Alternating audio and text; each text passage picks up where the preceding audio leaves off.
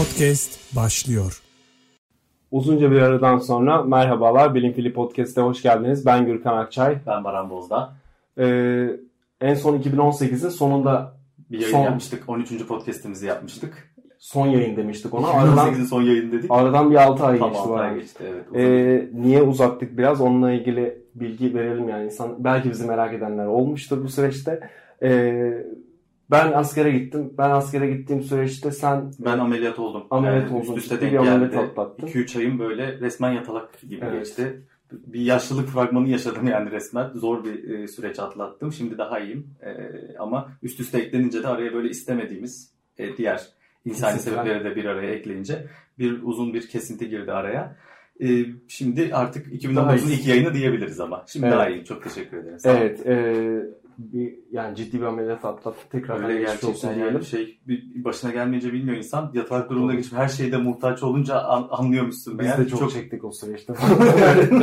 Ee, bir yandan da e, Dina'yı taşıdık, evi taşıdık, yeni stüdyoyu kurduk. Ee, dolayısıyla buradan da aslında bir vakit. Yani şimdi hep o vakit kaybımıza sebep olan şeylerle ilgili etmemiz her lazım. şeyi- Doğru. e, ikna etmemiz lazım karşı tarafı Doğru. ve e, ama gerçekten de bunları yaşadık E, ve bu süreçte aslında güzel bir haberimiz e, oldu. Doğru. E, uzunca bir süredir sürekli olarak yakında yakında geliyor yakında geliyor. Evet. dediğimiz bizim de aslında çok heyecan duyduğumuz ama bir türlü e, nihayete de vardıramadığımız e, animasyonumuz nihayet ikinci animasyonumuz yayına girdi. Stresin vücuttaki etkileri e, olarak yayında şu an YouTube Evet. kanalımızda. E, güzel de tepkiler aldık yine hani bu ikinci animasyonumuzu biraz da hani e, nasıl diyelim emekleme aşamasından biraz daha böyle e, iki ayak üzerine doğrulmaya kalkmış gibiyiz desem Doğru çok doğru. abartmış Yo, yanlış bilmiyorum. değil. Bence de öyle. Çünkü e, aslında bunu atıyorum iki buçuk üç yıl önceki halimiz için de söyleyebilirdik. Tabii. O zaman belki o zaman öyle düşünüyorduk. Ama ilerledikçe aslında daha tam kalkamamışız. Hala gidecek yolumuz var hep hissediyoruz. Bu aslında bizim hep üzerine bir şeyler koymamızı sağlıyor. İşimizi kalitesini arttırmamızı sağlıyor. E, stüdyo için de bunu söyleyebiliriz. Yaptığımız animasyonlar için de.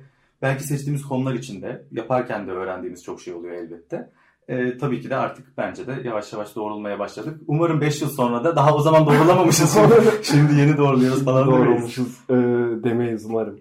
E, peki başka bugünkü konumuzdan bahsedelim mi yani girelim mi yoksa senin söyleyeceğin Girelim. başka bir şey var mı? Benim söyleyeceğim başka bir şey yok. Artık yani gecikmemizi Ben şimdi anlattığımıza göre- düşünüyorum evet gecikmemizin de sebeplerinden bahsettiğimize göre bu bugünkü yayınımızdan istersen söz ederim 2019'un ilk İlk yayınından. Ee, bugün ne konuşacağız? Bugün e, nükleer santralleri, nükleer enerjiyi ve e, olası bir nükleer patlamada ortaya çıkan radyasyonun sebep olduğu zararlardan hem çevresel zararlardan e, hem de sağlık üzerindeki zararlardan bahsedeceğiz. Bunun yanı sıra işte bir nükleer santral nedir, nasıl çalışır bunların prensiplerinden biraz bahsetmeye çalışacağız. Son dönemde biliyorsun ki e, popüler de oldu yani hani e, bir işte dizi vasıtasıyla diyelim. E, popüler de olan bir konuydu. Evet. E, bir de 25 Haziran'da Kazım Koyuncu'nun ölüm yıl dönümüydü. Hem de e, ona da böyle anmış olacağımız bir yayın olur belki. Çünkü orada da Doğru. değineceğimiz konular var. Aynen öyle. Ee, Aynen. yanı başımızda bir Çernobil felaketi yaşandı. Ee, onun etkileri hala bugün belki devam ediyor. Sağlık üzerindeki etkileri, çevre üzerindeki etkileri ve bugün artık nükleer santral meselesine nasıl bakmamız gerektiğine dair de tartışmalar aslında e, sebep olabilen pek çok örnek de yaşadık. E, tehlike de atlattık. Dünya tarihi onlarca kaza sızıntıyla yani dolup taşıyor. Bir sürü örnek vermek mümkün. Hem doğal afetler dolayısıyla oluşan şeyler hem insan hatasıyla hem de e, işin yani nükleer santralin doğası gelişti. O doğa nedir onu konuşacağız.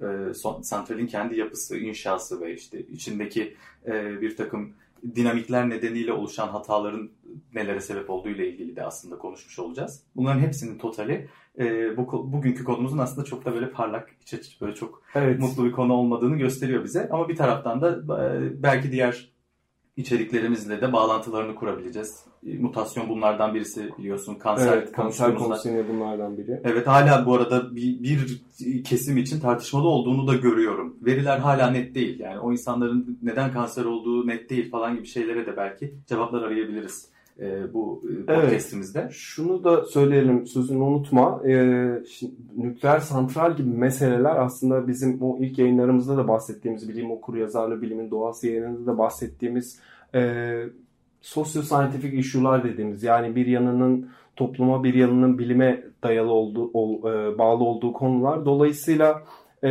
yani net de bir e, şeyden sonuçtan ya da verimlidir bu iyidir ya da işte e, zararlıdır da diyemeyeceğimiz bir konu aslında.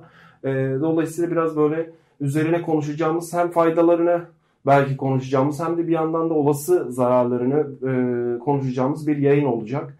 Bu anlamda ben ilk önce sana bırakacağım sözü. E, bir nükleer santral nedir, nasıl evet. çalışır bununla başlayalım. İşte o e, niye nükleer deriz, e, o nükleer nereden kaynakları onlardan bahsedelim. Sonra belki ben biraz e, sağlık üzerindeki etkilerinden bahsedelim. Biraz böyle güncele de değinmiş oluruz. Çok çok çok. çok işte Çernobil'e bir atıf yaparız. İşte Fukushima'ya bir atıf yaparız daha güncel, daha yeni.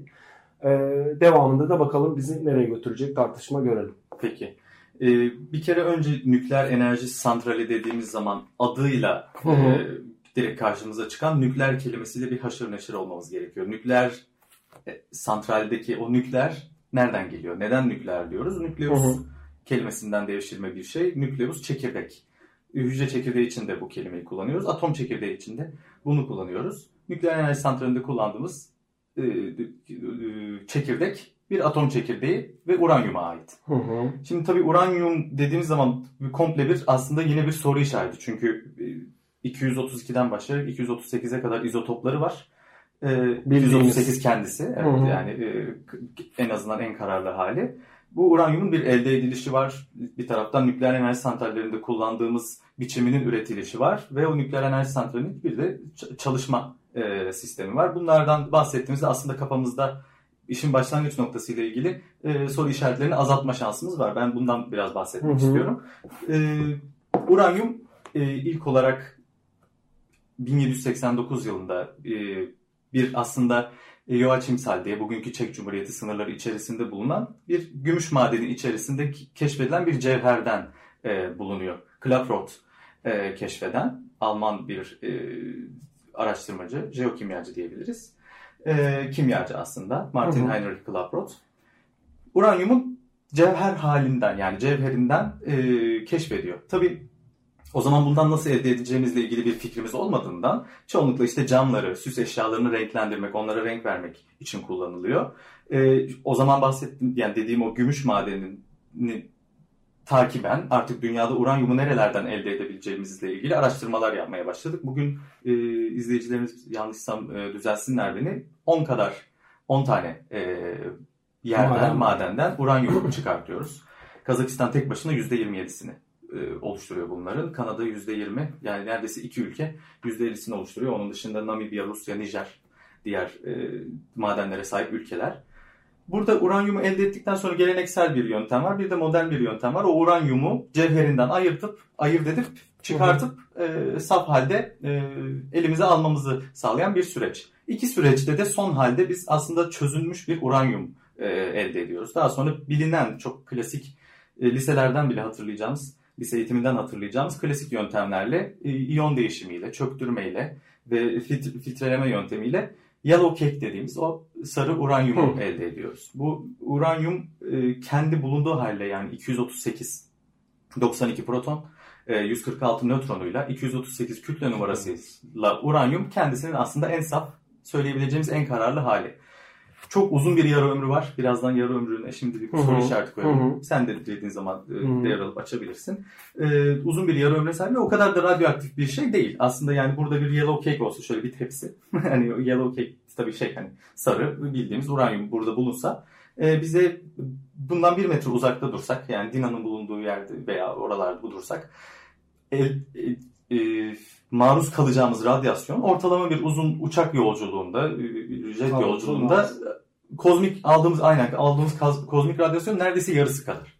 Bu tabii yani işi masum göstermenin bir aslında yolu gibi de görülüyor olabilir. Ne var ki uranyum cevherinden faydalanmıyoruz nükleer enerji santrallerinde. Uranyumun başka bir form, formu var. Yani bir izotopu var aslında form demeyelim. Bu da uranyum 235 yine 92 protonlu ama bu sefer Nötron 143. sayısı Evet Hı hı. 3 nötron daha az 143 nötronlu. Bu uranyum e, neredeyse 4 kat 5 kat daha radyoaktif.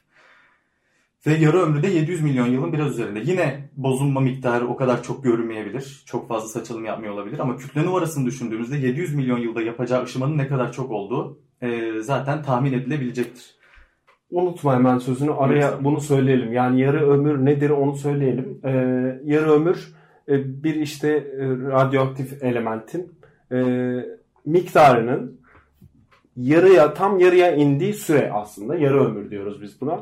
Bu giderek işte sıfıra doğru yaklaşıyor. Her e, işte kaçsa o elementin yarı ömrü ona göre sıfıra doğru yaklaşıyor. Her defasında 4 ise 2 oluyor, 2 ise 1 oluyor, 1 ise 0.5 oluyor, 0.5 ise 0.00. Ve hepsinin arasında aynı zaman geçiyor. 700 Evet. milyon yılsa yarı ömrü. Her yarı ömrün azalması yine 700 milyon Evet. yıldır. Daha az kütle diye o yarı ömür kısalmaz. Evet, e, onu da söylemiş olalım.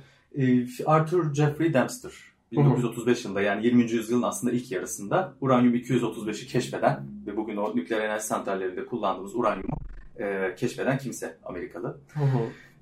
Biz ne biz ne yapıyoruz nükleer enerji santrallerinde? Bu uranyumun e, florürlü bir bileşiğini kullanıyoruz. Bunlar şeyler halinde böyle nasıl diyeyim büyük nargile kömürleri gibi düşünebiliriz. Yani bunlar böyle topaklanıp e, kütleler haline getiriliyor ve nükleer enerji santralinin e, bir kısmında böyle çubuk diyebiliriz, içi boş borular Hı. diyebiliriz. Bunlar e, şeyler, kontrol e, çubukları.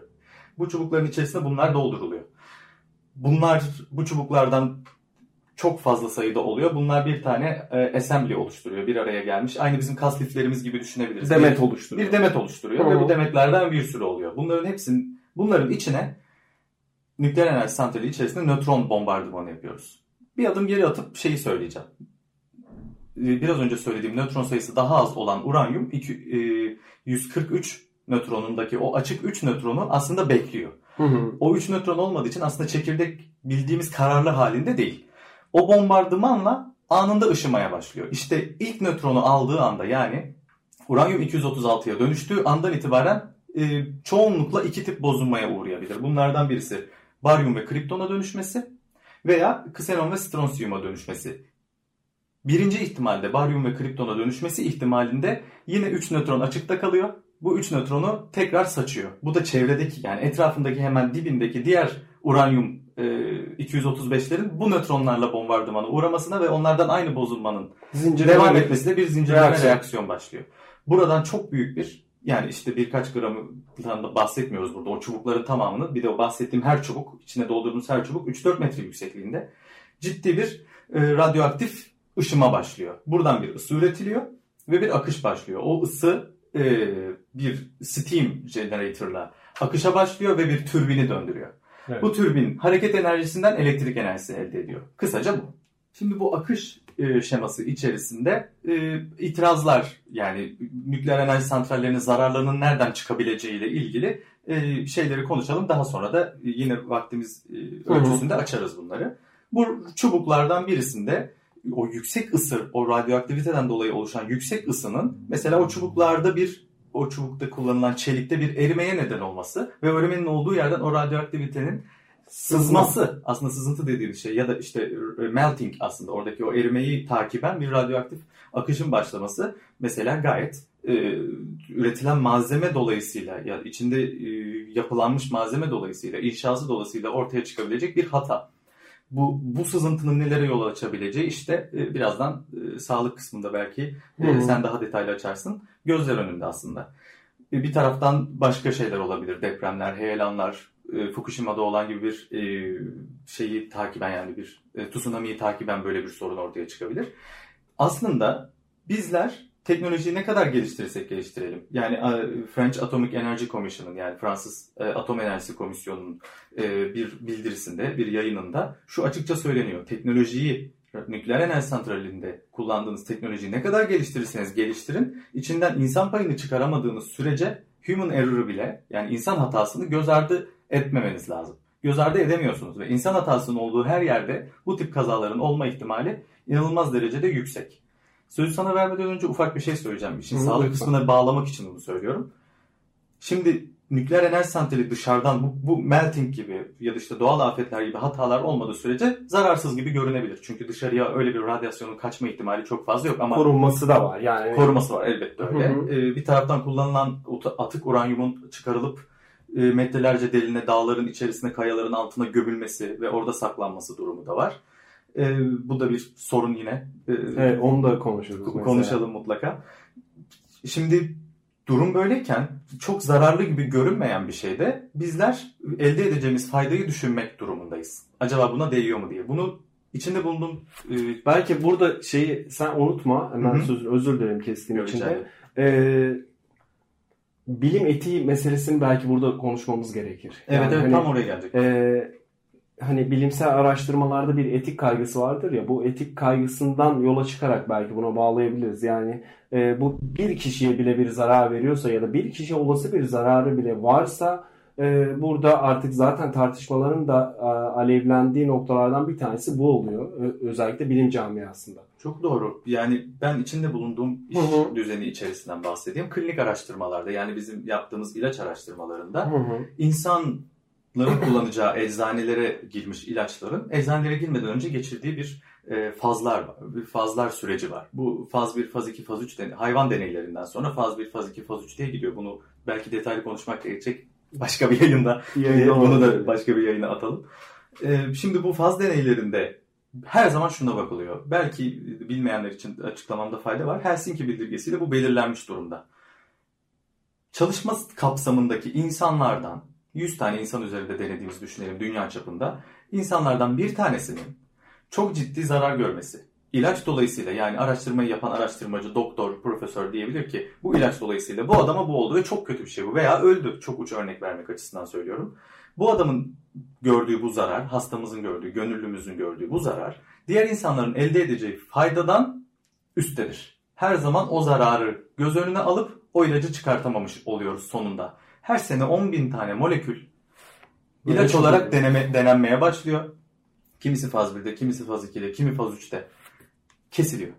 Bunlardan sadece bir tanesi onay alıyor her sene. FDA onayını alıp piyasaya sürülen sadece bir tane. Yani 10 binde bir. Bu arada harcanan parayı herhalde söylemeye gerek yok. Ortalama bir ilaç Evet. için 50 milyon dolarda gördüm. 350 milyon dolarda gördüm. Yatırılan paraların e, büyüklüğü anlamında söylüyorum. Bu tabii kişi sayısı arttıkça, merkez sayısı arttıkça veya dünyada denendiği ülke sayısı arttıkça inanılmaz rakamlara ulaşabiliyor. Bu kadar para bu anlamda bir anlamda çöpe gidiyor. Şimdi buradaki kaygı şu, etik kaygı. Senin az önce söylediğin bilim etiği kaygısı. Biz acaba elde edeceğimiz faydayı zararı karşı kompanse edebiliyor muyuz? Nükleer enerji santralleri düşüncemiz aslında bu kadar basit bir şey. Bizim enerji ihtiyacımız nedir? Ne kadar elektrik üretiyoruz? Nereden üretiyoruz? Bu ihtiyacı karşılamak için enerji santraline ihtiyacımız var mı? Enerji santralinde, nükleer enerji santralinde oluşacak bir ihtimalle oluşacak küçücük bir sızıntının, bir patlamanın, bir e, doğal afet dolayısıyla ortaya çıkacak bir nükleer kazanın oluşturacağı muhtemel sonuçlar edeceğimiz faydayı kompanse ediyor. Evet. Bu kadar basit. Değmiyorsa o kazayı göze almamanız gerekiyor. Bu kadar basit. Aslında düşüneceğiniz şey bu kadar. Ama detaylarını konuştukça zaten o riskler gözümüzde büyüyecek ve biz de aslında bir yerde bu ko- şey bu kavganın bir yerinde konuşlanmamız e, mevzu bahis olacak. Evet. E, benim benim aslında nükleer enerji santraliyle ilgili söyleyeceklerim bu kadar. Tabii inşası içinde bulunan malzemelerden tutulduğunda işte gömülmesine daha sonra hatta vadesini doldurunca bu nükleer enerji santralinin yıkılmasına kadar konuşacak dünya kadar şey çıkabilir. Raporlar yine e, mühendisler odasından elimizde raporlar var. Evet. E, belki bunlardan içerikler oluşturup yine paylaşabiliriz. Konuşacak dünya kadar şey var ama bizi insan olarak e, hem kendimizle ilgili sorumluluğumuz dolayısıyla hem de bir nükleer enerji santralinin çevreleri çevresinde bulunan bitki örtüsünden tutalım da bitki hayvan türlerine, canlı. böcek türlerine ne aklımıza ne gelirse tüm canlıları ve oradaki fiziki çevreye yapılmış yatırımları binaya kadar düşünebiliriz. Çünkü onlar da bir noktada insanların vergisi, emeklerinden arttırılmış şeyler. Tüm bu bağlamda gördüğümüz bir de biyolojik zararlar var. e, gözlemlediğimiz bize veya dediğim gibi ekolojik olarak dışarıya. E, bunlarla ilgili e, sormak istiyorum. İlk anda bir nükleer kaza sırasında birinci elden bunu yaşayan orada çalışanlardan başlayarak uzun vadede ne tip sorunlara yol hı, açabilir? hı hı. Biz nükleer kazadan nasıl zararlar görürüz? Evet biraz da o e, sağlık kısmıyla biraz devam edelim. E, buraya kadar yani nükleer bir santralin çalışma prensibi, nükleer bir reaktörün çalışma prensibinden e, ne olduğundan biraz bahsettik. Biraz da böyle olası bir patlama anında e, santralde olası bir patlama anında işte e, orada bulunan insanlar üzerinde ya da gelecek nesiller üzerinde nasıl etkiler oluşuyor biraz da ondan bahsedeyim ben. E, şimdi şöyle tabii ki bunlar geçmiş yani Çernobil ve Fukushima var e, en yakın önümüzde örnek. E, buralardan elde edilmiş veriler sonuçlarla e, yapılan değerlendirmeler. İlk etapta e, yangın ve patlamanın yanı sıra etrafa yayılan bir radyasyon söz konusu. Radyoaktif maddelerden kaynaklı. Bu radyasyon da e, ilk anda yine o santralde bulunan ve acil müdahale ekipleri dediğimiz o ekiplerde e, akut radyasyon e, sendromu dediğimiz bir durum ortaya çıkarıyor. Bu durum e, ne demek akut radyasyon sendromu? Akut radyasyon sendromu şu e, bir kusma, e, deri döküntüsü, e, hatta koma ve ölüme kadar götüren bir süreç aslında bu. E, bunun yanı sıra bir de ortaya çıkan radyoaktif elementlerin e, bizim DNA'mızda yani kalıtsal materyalimizde oluşturduğu bir hasar söz konusu. Radyoaktif maddeler çünkü nerede birikiyor? Hücre bölünmelerinin en çok olduğu e, dokularda birikiyor. Hücre bölünmelerinin en çok olduğu dokular neresi? İşte e, derimiz bunlardan bir tanesi. İşte karaciğer. Karaciğer bunlardan bir tanesi. Bağırsağımızın astarı bunlardan bir tanesi. Kemiğimizin iliği, kemik iliği bunlardan bir tanesi. E, buralarda birikmelere sebep oluyor DNA'larda ve hasara yol açıyor. Mesela bir bağırsak aslarındaki e, birikmenin sebep olacağı hasar işte enfeksiyona ve e, işte vücuttaki sıvı dengesinin bozulmasına kadar gidiyor. E, onun dışında işte bir e, kemik iliğinde ortaya çıkacak bir hasar e, bizim biliyorsun ki kemik iliği akyuvar hücrelerinin üretilmesinde görevlidir, sorumludur. Dolayısıyla e, akyuvar hücrelerimiz yani bağışıklık hücrelerimizin üretilmesinde bir hasarın oluşmasına sebep oluyor. E, ayrıca da kanda bir pıhtılaşmaya sebep oluyor. Şimdi peki hani bu olaylara sebep olan radyoaktif maddeler neler? E, bu elementler neler? Onlardan biraz bahsedeyim. Yani herhangi bir patlama ya da işte sızıntı e, sırasında ortaya çıkan radyoaktif elementler neler?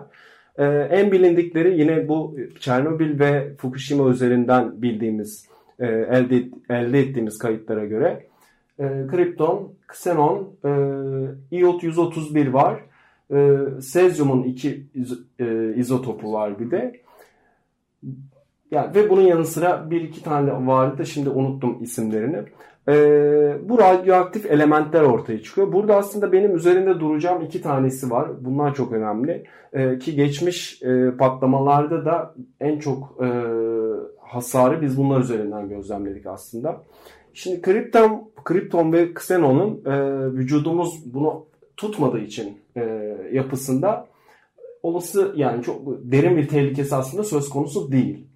Ama e, burada üzerinde durmam gereken bir iot 131 var bir de sezyum e, elementleri var. iot 131 ile başlamak istiyorum. iot, iot 131 nedir? iot 131 iotun e, 37 element e, izotopundan bir tanesi aslında.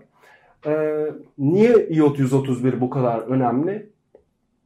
Şimdi biliyorsun ki bizim boynumuzda iki tane e, bez var değil mi? E, tiroid bezleri. Hı hı. İki yanında olmak üzere. Tiroid bezleri ne yapar tiroid bezlerimiz? Tiroid bezlerimiz işte vücuttaki kan dengesini ve işte, e, enerji dengesini ayarlamak üzere e, hormonlar üretir. Doğru evet. mu? Yani enerji yüzdesini işte kontrol eden hormonlar üretir. Tiroid bezlerinin şöyle bir özelliği var. Tiroid bezleri bu hormonları üretebilmesi için iot e, kendisine sağlaması lazım. Ama tiroid bezinin şöyle de bir özelliği var. E, radyoaktif iot ve radyoaktif olmayan iotu birbirinden ayırt edemiyor. Şimdi zaten Çernobil'deki patlamada zaten e, patlamada çok sayıda mesela tiroid kanseri ortaya çıktı. E, bunun sebebi iot 131'di aslında. Ortaya çıkan iot 131'di ve o dönem e, sanıyorum Birleşmiş Milletler'in yaptığı araştırmalar sonucu varılan e, veri, elde edilen verilerden bir tanesiydi bu. Çocuklarda çok fazla e, tiroid kanseri vakası gözlemlendi. 6000 çocuktan falan söz ediliyor bu arada. E, neden çocuklarda? Çünkü çocuklarda bir de bu bir yandan da şu Tiroid çok aktif bir hem, yani. hem çok aktif hücre bölünmesi de çok e, seri halde. Yetişkinlerde o kadar görülmedi bu arada ama çocuklarda çok fazla görüldü ve bunu Birleşmiş Milletler yaptığı araştırmada e, iyotu çocukların kontamine sütlerden, sudan ve diğer gıda e, malzemelerinden sağladığını, al, e, aldığını gördü iot 131'i. Dolayısıyla e, özellikle de kontamine süt bu arada. Hı hı. E, şimdi bilenler hatırlar ya da yaşayanlar hatırlar. Karadeniz'de de bir dönem e, Çernobil'den sonra okullarda bayağı süt dağıtıldı. Yani fındık dağıtıldı. E, biz bedava devlet bizi düşünerek e, bize süt dağıtıyor, fındık dağıtıyor diye biz seviniyorduk ama. Yedin mi sen? E, yedim. Afiyet olsun. Onların yani hani tabii şimdi nihayeti nedir onu da henüz bilmiyoruz. E, nasıl bir yüzde var, e, kanser vakalarında nasıl bir artış var ona dair de bir veri şu an yok elimizde. E, neyse tiroid bezinin iyot, yani radyoaktif iyot ve radyoaktif olmayan iyotu birbirinden ayırt edememesi sonucunda bu e, çocukların, bireylerin patlamadan sonra çok sayıda tiroid kanseri vakası geliştirdiği gözlemleniyor. Çünkü e, o iyotu artık tiroid bezleri ihtiyacı olan iyotu iot 131'den sağlıyor. Şimdi ben burada sözü senden devralıp ufak bir şey söylemek istiyorum. İnsanlar çünkü e, ya da e, bu konuyla çok haşır neşir olmayanlar, özellikle de işin biyolojik kısmıyla haşır neşir olmayanlar belki çok iyi e, bunu böyle kafalarında canlandıramayabilirler. Ufak bir destekte bulunmak istiyorum kısaca. Ee, senin az önce söylediğin şeyden yola çıkarak açıklayacağım. Çok anlamlı çünkü. Ksenon ve kriptonun aslında vücudumuza girse bile çok büyük zararlar oluşturmayacağını ama aslında iyottan örneğin çok fazla zarar görebileceğimizi, iyodun yani e, radyoaktif e, izotopundan çok daha fazla zarar görebileceğimizi söyledin. Buradaki bağıntıyı kurmak açısından şunu söylemekte fayda var bence. Ksenon ve kripton birer Soy gaz ve soy gazlar bileşik oluşturmada bizim enzimatik süreçlerde kullandığımız e, yapılarımıza katılan, yapıya katılan bir takım e, biyolojik bileşikleri e, enzimatik reaksiyonlarda aktif olarak kullandığımız bir takım şeyleri, vitaminleri oluş, oluşturamıyorlar. Bunların yapısına katılamıyorlar.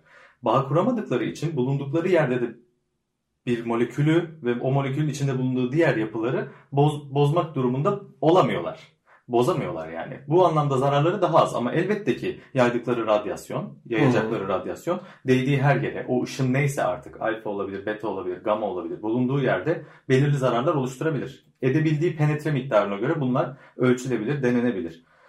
Ama yapıya katılanlar, iot gibi e, ya da işte bir uranyumun illa nükleer santral için değil bir uranyumun iyota dönüşene kadar geçireceği yolda e, atıyorum bizmuta da dönüşüyor. Arada işte e, toryuma da dönüşüyor. Yani ya da aktinyuma dönüşüyor. Bu, bu kütlesini kaybettikçe başka atomlara dönüşüyor ve bunların içinden radyoaktif olanların e, yine yapıya katılması durumunda göreceğimiz zarar aslında daha fazla doğal olarak. Daha fazla. Çünkü yapıya katılıyorlar ve içinde bulundukları, yapısına katıldıkları, dokuyu, organı, ilk başta içinde bulundukları hücreden ve en yakınındaki DNA'dan başlayarak zarar vermeye başlıyorlar. En büyük zararı da burada sözü sana devretmek istiyorum. DNA'ya zarar vermeye başladıklarında görüyoruz. Çünkü DNA'ya zarar başladığı anda aynı o belki mutasyon yayınında bahsettiğimiz evrim yine e, evrimle ilgili yaptığımız podcastlerde bahsettiğimiz o genomdaki değişikliklerin yol açacağı sağlık sorunlarıyla aslında bütün sağlık sorunlarıyla karşılaşma yani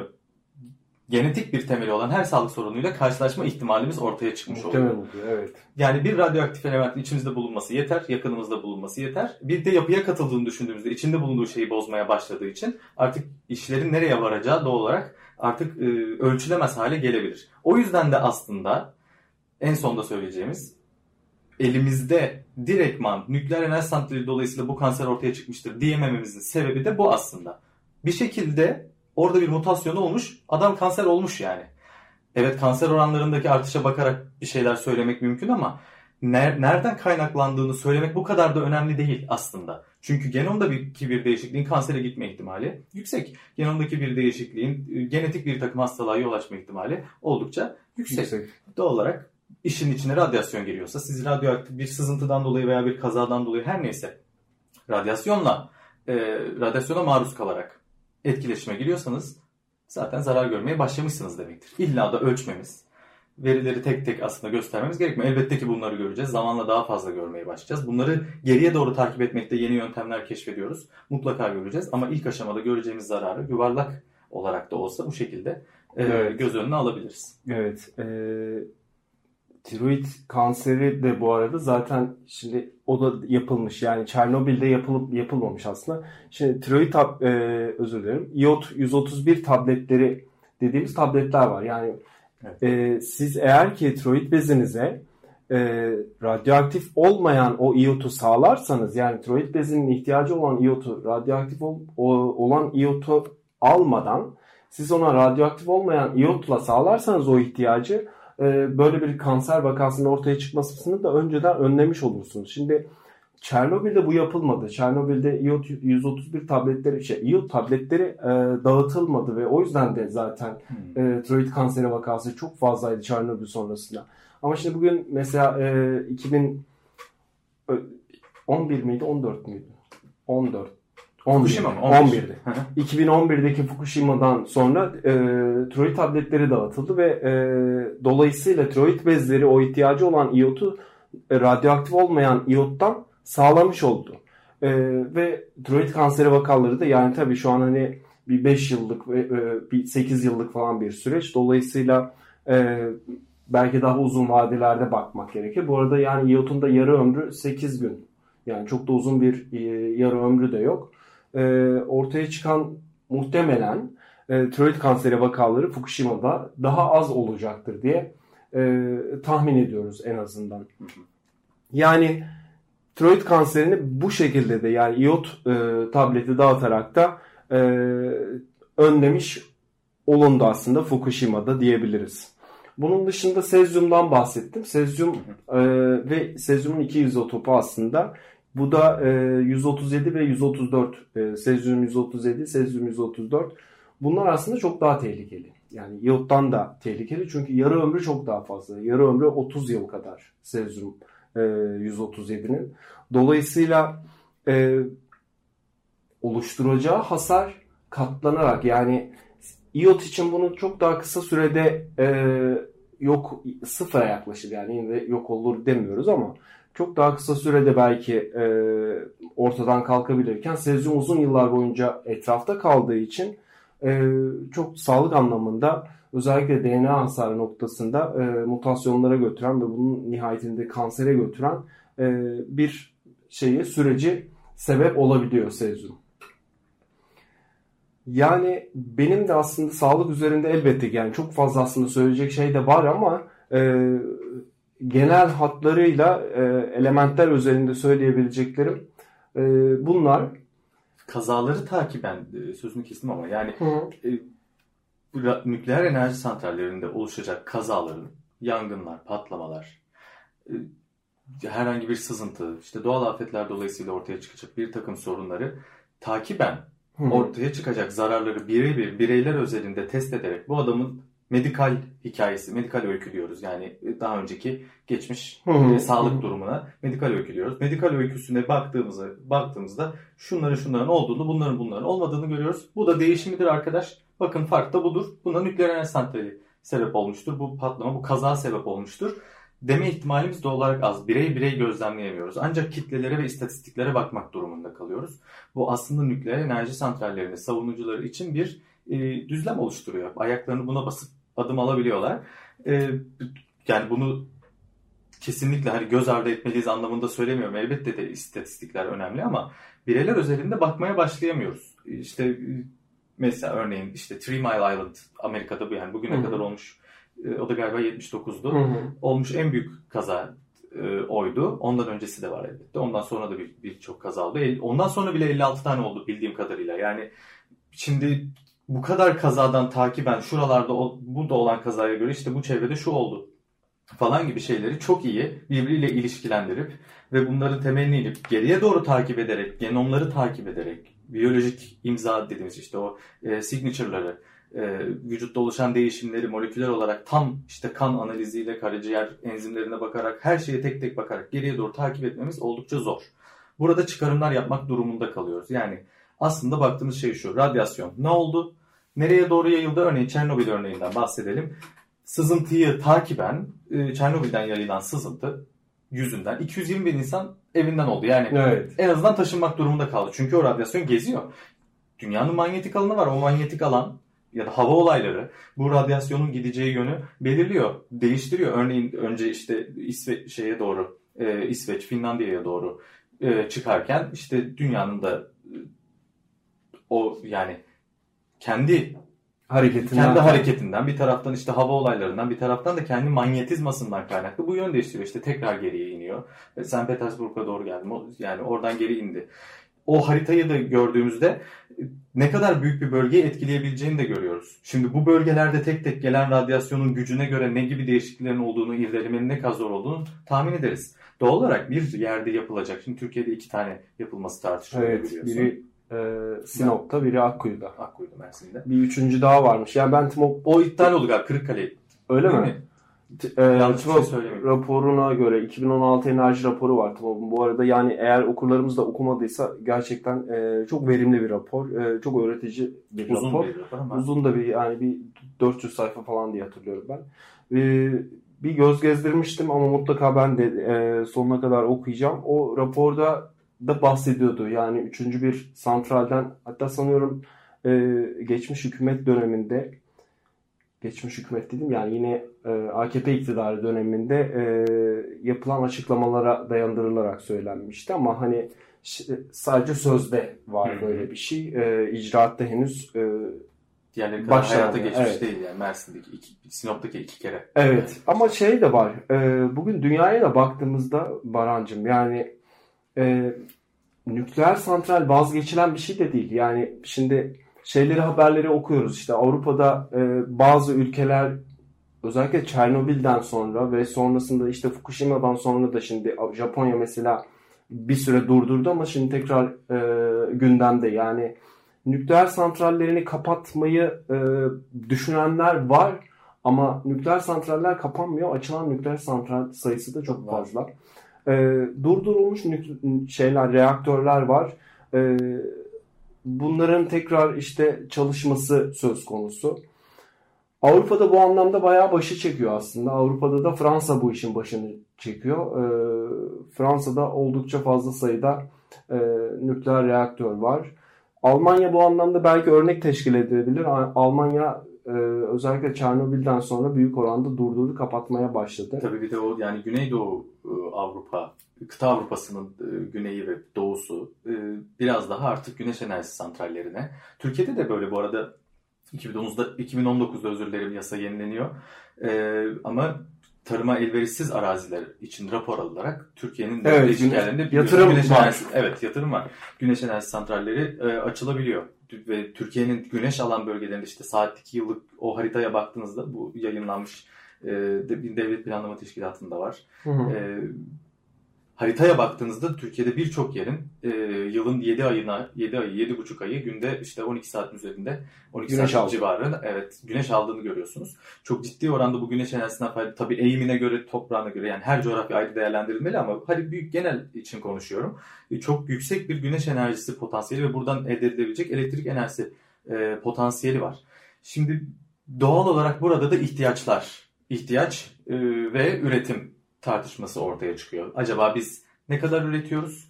Ne kadarına ihtiyacımız var? Ne kadarını neyden üretebiliriz gibi. Doğal olarak oluşacak zararlar o ilk başta söylediğimiz bilim etiği dolayısıyla ve bilim etiği demeye gerek yok. Etik dolayısıyla Etik dolayısıyla. e, ne kadar ihtiyaç dahilinde, ne kadar yapılmalı, ne kadar yapılmamalı tartışması e, daha kolay yürütülebilir. Dediğin gibi evet bunu bundan vazgeçen ülkeler var. Büyük oranda sayıların azaldığı yerler de var. E, ama tamamen sıfırlanmadıkça dünya nükleerden vazgeçti diyemiyoruz. Çünkü yenileri içinde ihaleler açılmaya devam ediyor, yapılmaya devam ediyor.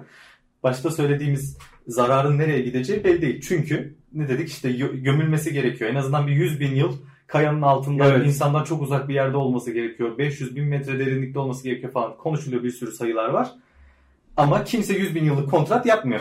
Kimse gidip imza atmıyor ben bunu 100 bin yıl saklayacağım diye. Doğal olarak biz aslında ne kadar geleceğe zarar verdiğimizi de bilmiyoruz. Yani hani bu anlamda da dünya tamamen reddetmiş durumda değil. Hatta e, yenileri de açılıyor dediğimiz gibi. Biraz da Sayıları böyle- da bilinmez değil yani gayet. Biliyoruz. Evet evet işte Amerika'da 98 tane var. Kanada'da var. Ee, en fazla sanırım Amerika'da var. E, Fransa'da var. Japonya işte Fukushima'dan sonra biraz böyle bir durdu ama Japonya ve Fransa'nın bu arada farklı bir stratejisi var. E, başka ülkelere aşıyorlar. E, Rusya'da. nükleer santralleri. Rusya'nın bir projesi var işte gezen bir gemi üzerinde e, reaktörleri e, şey yapıyor. Rusya artık sıcak denizlere inerse bizim için de bu gemi herhalde tehlike olur diye düşünüyorum. E, onun dışında Fransa ve işte Japonya diğer ülkeler Hindistan açıyor. Bangladeş de bir tane söz konusu. Yani bizim ülkemizde de bu anlamda gerçekten o raporu okuyunca da ben e, buna kanaat getirdim. Anlamsız bir ısrar var. Yani hani nükleer santral konusunda. Abicim e, sen de biraz önce söyledin. Yani güneş enerjisi bu anlamda bizim için yani kötü de bir örnek deneyim de yaşamışız. Yani bu ısrarın kapitalizmin böyle bir ıs- e, ısrarı var yani. Bu çok gerçek. E, niye bunda bu kadar ısrar ediliyor? Yani çevre halkının da tepkisi var. Yani insan, bütün e, dünya da tepki gösteriyor. Bu anlamda e, anlamsız bir ısrar söz konusu. Getirisi götürüsü hesaplaması bunlar yapılıyor mutlaka ama e, yani bir şeyden biraz kısıp daha risksiz olanı te- tercih etmek dururken e, paradan kısmayıp daha riskli olanı te- tercih etmek biraz daha bana böyle şey geliyor. Bir de bunun şey Doğru. kısmı da var. Yani nükleer santralin varsa nükleer silahın da e, olacaktır. Çünkü böyle de bir işin bir de bir o, o kısmı da var yani. Hani e, nükleer silah kısmı da var. E, bu da tehlike. Yani Doğru. iki ucu çoklu denklem diyorum ben böyle durumlara. E, Sosyal scientific issue'lar için de bunu söylemek çok doğru olur. Yani Yani, sadece o bölgedeki e, hayvan hakları koruyucularının, yaşayan insanların, doğayı seven, koruyan insanların değil, Çernobil'de gördüğümüz üzere çevre ülkelerin hatta dünya insanının söz hakkı olması gereken bir şey, bir konu. Kesinlikle öyle. Herkes etkili. Nesiller etkili. Yani Elbette hani yani suyun kirlenmesinde başlayarak önce evet o bölgenin halkı elbette öncelikli ama radyasyon bu. Ne sınır biliyor, ne bizim elimizle çizdiğimiz sınırları tanıyor, ne askeri o siyasi sınırları biliyor dediğim gibi, ne hava sahası bilir, ne deniz sınırı bilir. Yani bunların hiçbiriyle e, bilinçli bir şey olmadığından haşır neşir değil doğal olarak yayılıyor ve bir sürü şeyden etkileniyor. Bu Mersin'de aşacağınız bir şey Mısır, Libya, Fas, Tunus, bütün Akdeniz Tabii, tabii hattından tutun. Öbür tarafta Lübnan, İsrail, Ürdün yani Arap Yarımadası'na kadar etkileyecek aslında. özür dilerim. Kartı ters tutuyoruz. diye. Çok çok özür dilerim. Şuradan şöyle atıyorum ya. Ters olduğuna dikkat bir Kartı şey Tutmayı da türlü öğrenemedim. Tamam. Bu arada şey de var e, Baran'cığım. Yani gündelik hayatta da biz bu arada radyasyona maruz kalıyoruz. Yani e, şimdi birileri çıktı radyasyon işte bir tüp patlaması kadar e, tüp patlamasıyla eşdeğer tuttu. Geçmiş deneyimlerde Çernobil örneğinde ben e, çocuktum. Yani Çernobil olduğunda doğmamıştım da. Sonraki süreçte e, biliyorum o yaşananları yani hepimiz de biliyoruz. E, bir bakan vardı. Cahit Aral olması lazım. Ekrana çıktı ve e, çay içti. Yani ben içiyorum siz de için dedi. E, ya bu ülkede gerçekten yani şimdi Kazım'ın anısına belki Kazım Koyuncu'nun anısına bu şeyi e, yayını da yapmış olalım bir anlamda. E, onun da güzel bir sözü var aslında. Diyor ki e, bu ülkede ve Anadolu'da özellikle e, yönetenler e, bu çok siyasi gelebilir e, halk düşmandır diyor. Yani bu anlamda baktığın zaman o çayı ekrana çıkıp içen adamın başka bir niyeti var mıdır ben e, bilmiyorum. E, Karadeniz'de kanser araştırma enstitüleri kurulabilirdi Çernobil'den sonra kurulmadı. E, belli gerekçelerle yani bunun da yıllarca mücadelesi verildi. Şimdi sanırım e, bir tane kanser araştırma merkezi e, var diye hatırlıyorum. Doğru mu Dino?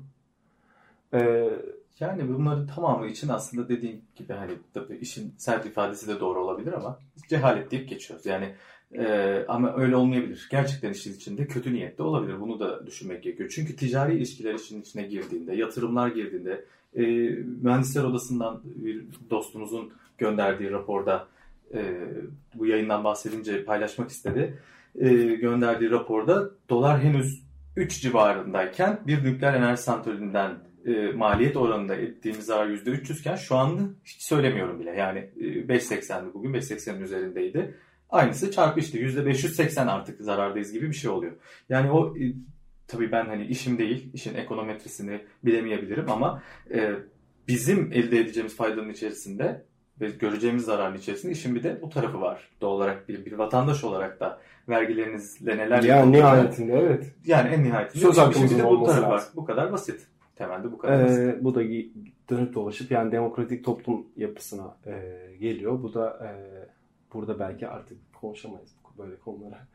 E, belki başka bir yayınımızda Evet yani konuşamayacağımızdan bu- değil. Bu bu konuyu yani temel hak ve özgürlükler noktasında bireylerin neyle ilgili söz sahibi olacaklarını bireyler belirler. Bu kadar basit. Yani sen içinde bulunduğun toplumda işte yaşadığın do- coğrafya içerisinde nükleer bir güce maruz kalmak istemiyorsan istemiyorsundur. Bu kadar basit. Yani bunun için ne açıklama yapman ne de özür dilemen gerekir. İşte 1945'te yani Hiroşima e, Nazım'ı da anmış olalım Hı yani. hı.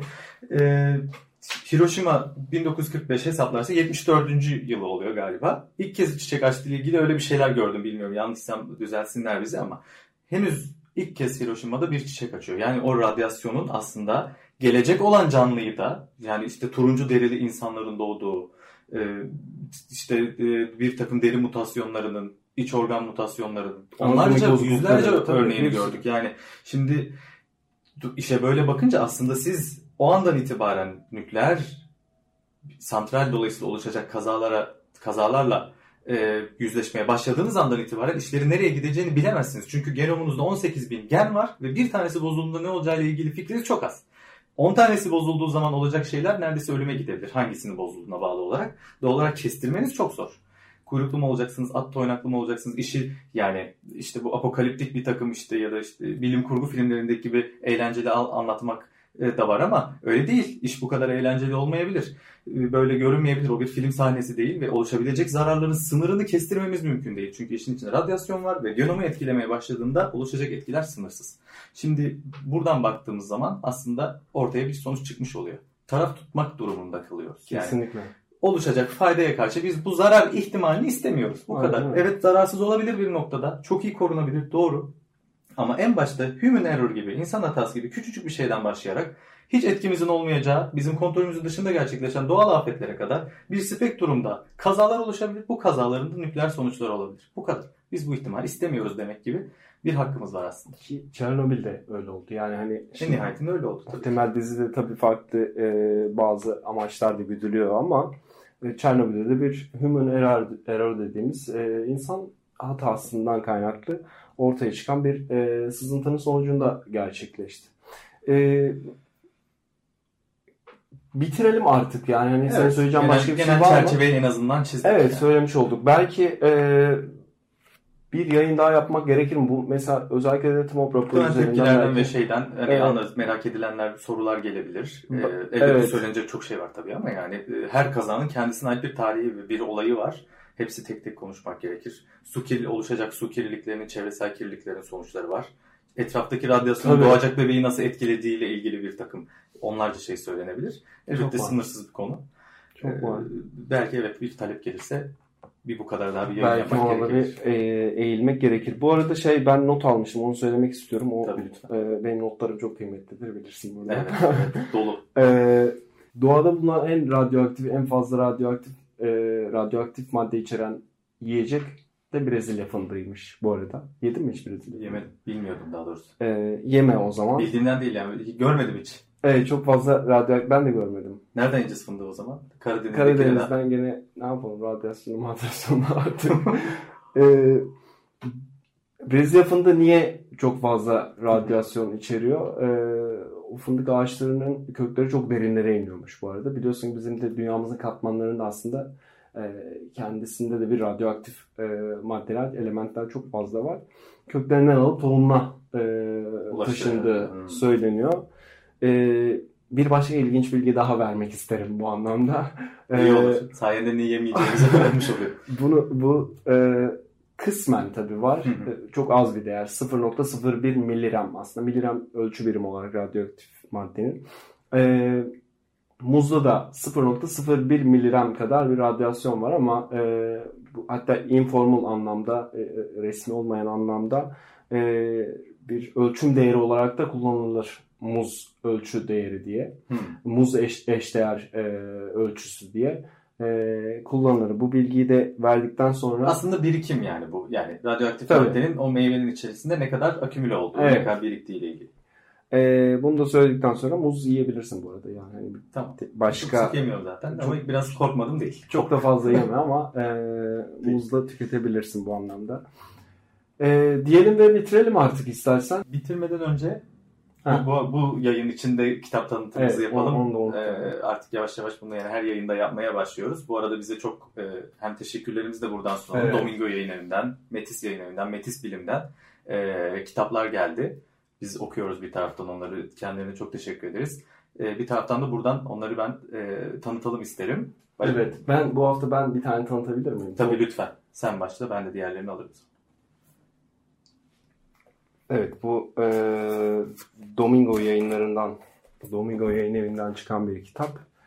Çizgilerle Psikoloji isminde. E, bu arada Grady Klein ve Danny Oppenheimer'ın e, çıkardığı bir kitap. Ödüllü bir karikatürist ve bir psikolog e, güçlerini birleştirmiş. Kitap bu arada çok tatlı, içi çok tatlı. Ben e, böyle başladım, severek de okuyorum şu anda. E, yeni başladım. Karikatür şeklinde e, çizimler var e, anlatılar söz konusu. İşte bir klasik koşullanmadan, edimsel koşullanmadan, işte e, sosyal öğrenmeden e, bunlar nedir? Çok da tatlı bir dille Elif Okan Gezmiş çevirmiş. E, daha önceki çevirisini de okumuştum Domingo yayınlarından kendisinin. Çok da duru bir dili var. E, çok hoş bir kitap. Ben okunmasını tavsiye ederim. E, bu hafta Domingo yayınlarından Çizgilerle Psikoloji diye yeni başlayanlar için e, insan şeklinde tanıtmış olalım. Ee, Senin de mi var? Ben de Metis'ten gelen, e, Metis bilimden gelen öncelikle e. Dağınık Zihni, e, Adam Gazzaley ve Larry Rosan'ın e, Dağınık Zihin yüksek teknoloji dünyasında kadim beyinler, insan beyninin teknoloji ile e, ilişkisi sırasında ve yani bu tüm bu interaktif süreçte nasıl değiştiğini, günlük hayatını nasıl etkilediğini, ekranda geçirdiğimiz süreden tut da bunun e, psikolojimize, eğitim hayatımıza, işteki başarımıza yansımalarını ama e, inanılmaz derecede sağlıklı verilerle çok iyi bir kaynakçası var.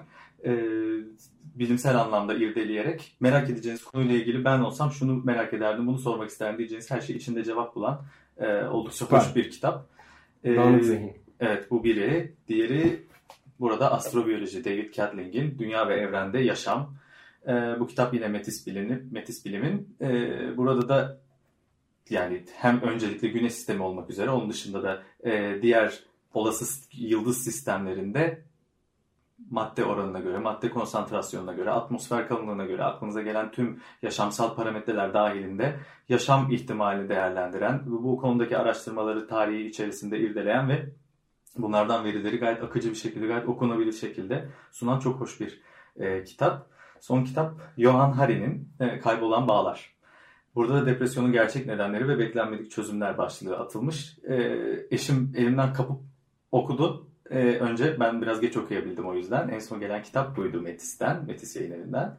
E, bu kitapta da e, bireysel olarak beklentilerinizin, anksiyete, kaygılarınızın e, ve bunlar arasındaki ilişkilerin, yine e, günlük yaşa- yaşamınıza yansımaları. Yani belki biraz daha davranışsal e, gelebilir bu anlattıklarım ama e, yine çok güzel bilimsel verilerle, grafiklerle e, bir taraftan da şey de yani kaynakça dahilinde de şeylere giderek e, referans makalelere gidebilerek daha detaylı bilgileri alabileceğiniz zaten kalınlığı itibariyle de aslında çok fazla şey içeriyor. Evet. E, sıkılmadan okuyabileceğiniz e, gayet e, hoş ve akıcı bir kitap. Evet. E, bu üç kitabı da tanıtarak e, nezdinde Metis'e de, Metis yayınlarına da e, teşekkürlerimizi sunalım. Evet çünkü yaklaşık 6 ay oldu değil mi? 6 ay sonra ilk, ilk kez dolayısıyla kitaplar da birikti. Ee, Evet, evet. Biz de okuduğumuz kitapları paylaşmayı seviyoruz. Size de tavsiye ederiz. Diyelim ve e, bitirelim istersen.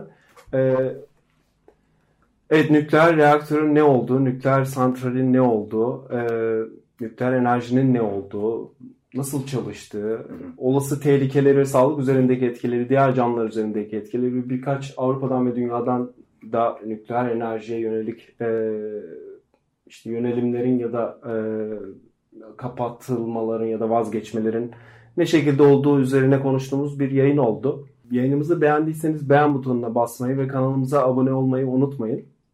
Bilim Fili projelerinde bizlere destek olmak isterseniz www.patreon.com slash bilimfili hesabından aylık ya da tek seferlik olarak bizlere bağışta bulunabilirsiniz. Ben Gürkan Akçay. Ben Baran Bozda. Bizi izlediğiniz için teşekkür ederiz. Hoşçakalın. Hoşçakalın.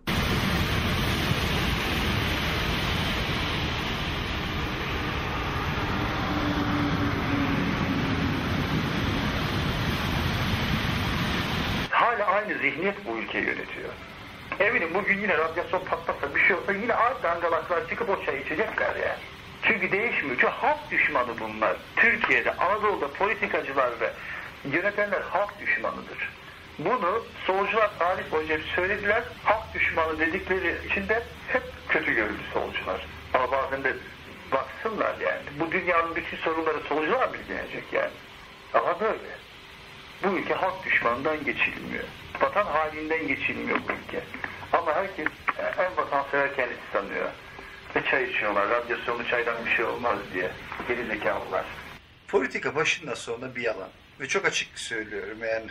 Politika elbette olacak yani sonuna kadar birileri yönetecek de. Bu elbette var ya hani kader gibi her zaman durduğu için karşımızda o noktadan itiraz ediyorum. Durmak zorunda değil. Ya ben reddedeyim sen reddet. Hedef iktidarsa hedefte sen varsın ben varım. Seni yok edebilirler. Beni de yok edebilir. Kimin umurunda ya? bir sürü davalar açılıyor, bir şeyler oluyor. Türkiye'de bakanlık yapmış, başbakanlık yapmış insanlarla ilgili. Şey haberleri gibi geçiyor. iki dakika. Öylesi de geçiyor yani. Bu hayat bu mu yani? Hayat bu kadar mı? Gücüme gitti hayat hep yani. Ta başından bu yana.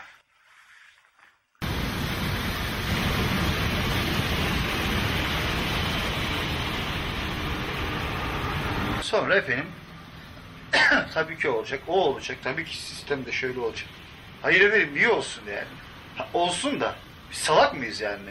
Olmasın de ya, olsun yine de hani oluyorsa kader öyle bir şey, kader varsa devam etsin. Tanrı varsa devam etsin.